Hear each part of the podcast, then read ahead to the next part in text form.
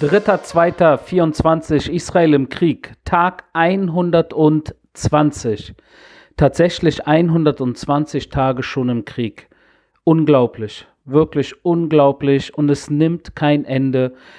Warum nimmt es kein Ende? Das muss man die Hamas-Führung fragen, die jetzt auch ihren Besuch äh, in Kairo verschoben hat. Ich hatte euch erzählt die letzten Tage, dass äh, wahrscheinlich ein Deal eventuell ansteht dass man sich getroffen hat, äh, Ägypter, äh, Kataris, äh, amerikanisches CIA, äh, drei hohe, äh, hochrangige israelische Geheimdienstoffiziere beziehungsweise auch ein ehemaliger General, der für die Geiselsituation zuständig ist. Doch was im Endeffekt, man wartet auf die Antwort der Terroristen. Und die Terroristen lassen sich Zeit.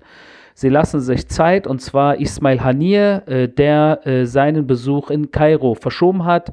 Äh, was auch immer der Grund dafür ist, äh, beweist es leider wieder einmal, und das habe ich die letzten Tage gesagt, sie äh, haben Spaß daran, äh, wenn ich sie sage, meine ich damit die Terrorführung. Die palästinensische Terrorführung hat tatsächlich Spaß daran. Es ist ihnen eine Freude, dass Menschen leiden. Auf beiden Seiten der Grenze. Sowohl Israelis als auch ihre eigenen Leute weil sie ihre eigenen Leute, im Endeffekt äh, geht es ihnen am allerwertesten vorbei, wie die eigenen Menschen sich fühlen, äh, weil wenn es äh, nicht so wäre, hätten sie schon längst das Feuer eingestellt, schon längst die Geiseln freigelassen und schon längst jetzt in Kairo sich gemeldet und Ja zu einem neuen Rahmenplan gesagt. Genau das tun sie nicht.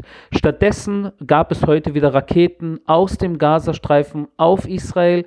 Äh, die äh, Orte Nirim äh, die, an, und Eina Shlosha, das sind zwei Orte, die an den Gazastreifen angrenzen, wurden beschossen aus dem Gazastreifen. Also auch hier, selbst nach 120 Tagen, beschießen Terroristen aus dem Gazastreifen Israel.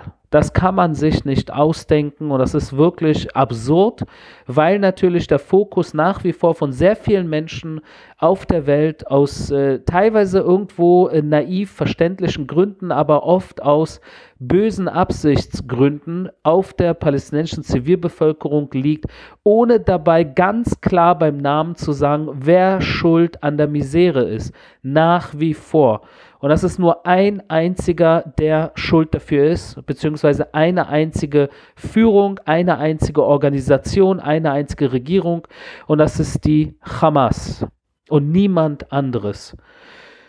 Doch leider äh, zieht es sich hin und wir müssen gucken, äh, was sich in den nächsten Tagen äh, so ergibt. In der Zwischenzeit macht Israel natürlich weiter, insbesondere in Khan Yunis nach wie vor in den letzten Tagen ist das äh, unser Hauptziel. Äh, aber die nadelstichartigen Einsätze im Norden des Gazastreifens äh, werden fortgesetzt. Auch aus dem Libanon zwei Raketen heute mindestens, die nach Israel abgefeuert wurden. Auch eine tagtägliche Situation. Ich will euch heute am, am Samstag nicht weiter äh, langweilen mit denselben Neuigkeiten, die ich seit ungefähr 120 Tagen jeden Tag mehr oder weniger ähnlich äh, immer wieder rauf und runter erzähle in, in Sachen äh, Beschuss auch aus dem Libanon leider. Mittlerweile äh, steht fest, dass knapp 5000 Soldaten und Soldatinnen der israelischen Armee äh, so stark verwundet wurden, äh, dass sie eine gewisse Behinderung mit sich herumtragen werden, wahrscheinlich teilweise ihr ganzes Leben. Und das ist eine sehr, sehr hohe Zahl von Menschen, die natürlich äh, in den Einsatzkräften auch äh, gebrandmarkt äh, sind jetzt innerhalb dieser letzten Monate, weil wir ja natürlich immer gerne über Tote sprechen und oft die Verwundeten, teilweise die schwer Verwundeten, äh, schwer Verletzten, als auch diejenigen, die eventuell nie wieder laufen können, nie wieder sehen können, nie wieder rennen können, vielleicht nie wieder lachen können obwohl sie am Leben sind, ist auch ein Teil in diesen Menschen, wenn ihr so wollt, gestorben.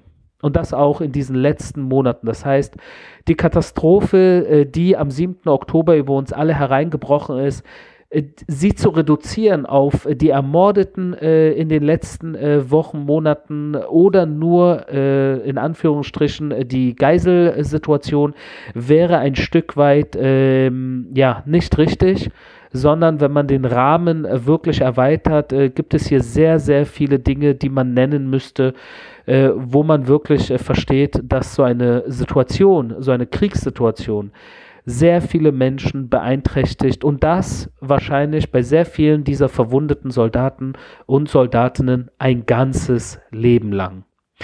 Ich habe heute auch wirklich intensiv wieder, und das mache ich seit langer Zeit, aber heute insbesondere habe ich versucht, mich äh, noch einmal in die Schuhe der Palästinenser reinzuversetzen, ins palästinensische Leid. Und dieses palästinensische Leid, das es nunmehr seit äh, mindestens 75 Jahren gibt, seit äh, 1948, seit dem Unabhängigkeitskrieg zwischen den Juden und den Arabern, damals äh, beim neu gegründeten Staat Israel, wo die Araber Nein gesagt haben, äh, zu Seite an Seite. Doch der Konflikt zwischen Juden und Muslimen beziehungsweise Juden und Arabern den gibt es natürlich auch vor der israelischen Staatsgründung äh, und das auch nicht nur wenige Jahre, sondern tatsächlich Jahrzehnte, weil natürlich die Juden im, im Zuge des äh, Zionismus, sage ich jetzt mal, wieder zurück in ihren, an ihren Ursprungsort gekehrt sind, peu à peu zurückgekehrt sind nach Israel, das Land, wo das jüdische, wo die jüdische, das jüdische Volk und Religion im Endeffekt seinen Ursprung hat. Jerusalem ist äh, eine jüdische Stadt äh, von vor 3000 Jahren äh, unter König David und Shaul und Salomon und das alles ist bekannt. Äh, da muss ich jetzt keine große Geschichtsstunde liefern. Aber im Endeffekt ist es so, dass im Zuge äh, dieser äh, Zurückwanderung der Juden in ihre ursprüngliche Heimat sehr viele Menschen hier, die natürlich Antisemitismus ganz tief in sich hatten, beziehungsweise Judenhass, einfach kein Interesse hatten, Seite an Seite mit Juden zu leben. Das muss man einfach so ganz klar und deutlich sagen. Und in den letzten 100 Jahren sich dagegen äh, äh, gewährt haben, dass Juden hier auch eine Heimat äh, auf die Beine stellen, hier Bäume äh, zum Leben bringen, hier Häuser bauen, hier Städte gründen und Kibbuzim gründen und hier eine eigene Armee und eine eigene Regierung stellen und so weiter und so fort.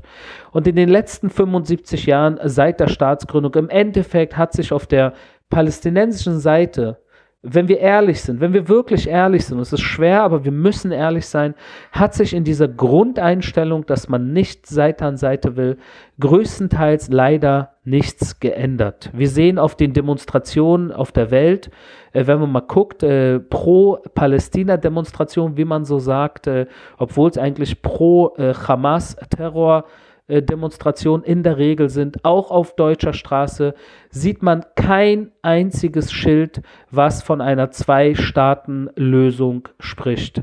Kein einziger Ruf, wo gesagt wird, halbe, halbe. Es dreht sich immer wieder um from the river to the sea. Das heißt, sie wollen alles. Und weil sie alles wollen und dieses alles nicht schaffen, bleiben sie in einem Art Status quo stecken seit sehr vielen Jahrzehnten, wo sie teilweise die Verlierer sind. Und wenn man der Verlierer ist, dann leidet man auch. Und dieses Leid wird von Generation zu Generation weitergegeben. Und der Hass wird von Generation zu Generation weitergegeben. Und sie gucken über die Grenzen und sehen, dass der Rasen auf unserer Seite grün ist. Sie sehen, dass es uns gut geht. Sie sehen, äh, dass äh, unsere Städte blühen und die Türme in die Höhe gehen und Hightech funktioniert und schöne Autos und Party und so weiter und so fort. Und sie verstehen nicht oder wollen nicht verstehen, dass auch sie all das schon längst hätten haben können, wenn sie wollen würden. Die Frage ist, ob sie irgendwann wollen, Seite an Seite und auch ihren Rasen grün zum Blühen bringen oder ewig jede Generation weiter diesen Hass vermitteln, diesen Antizionismus, der im Endeffekt die Palästinenser, im Endeffekt, wenn wir ehrlich sind, außer Leid, was bringt er ihnen? Was bringt er ihnen? Was hat er ihnen gebracht in all diesen Jahrzehnten? Immer wieder Terror, immer wieder Krieg, immer wieder Hass, immer wieder Judenhass. Und was ist am Ende daraus geworden? Es fließt nur Blut, immer wieder. Zum Abschluss noch eine kurze äh, Bemerkung, weil es ist Wochenende und ich habe euch versprochen, äh, nicht über die 10 Minuten zu gehen. Die Amerikaner haben ca. 85 Ziele im Irak und in Syrien angegriffen, pro-iranische Milizen die natürlich im Auftrag des Mullah-Regimes des Irans äh, in der Region äh, äh, in, immer wieder auch Amerikaner angreifen, wie zuletzt äh, im Länderdreieck Jordanien, Irak, Syrien, äh, wo Dutzende amerikanische Soldaten verletzt wurden und drei getötet wurden.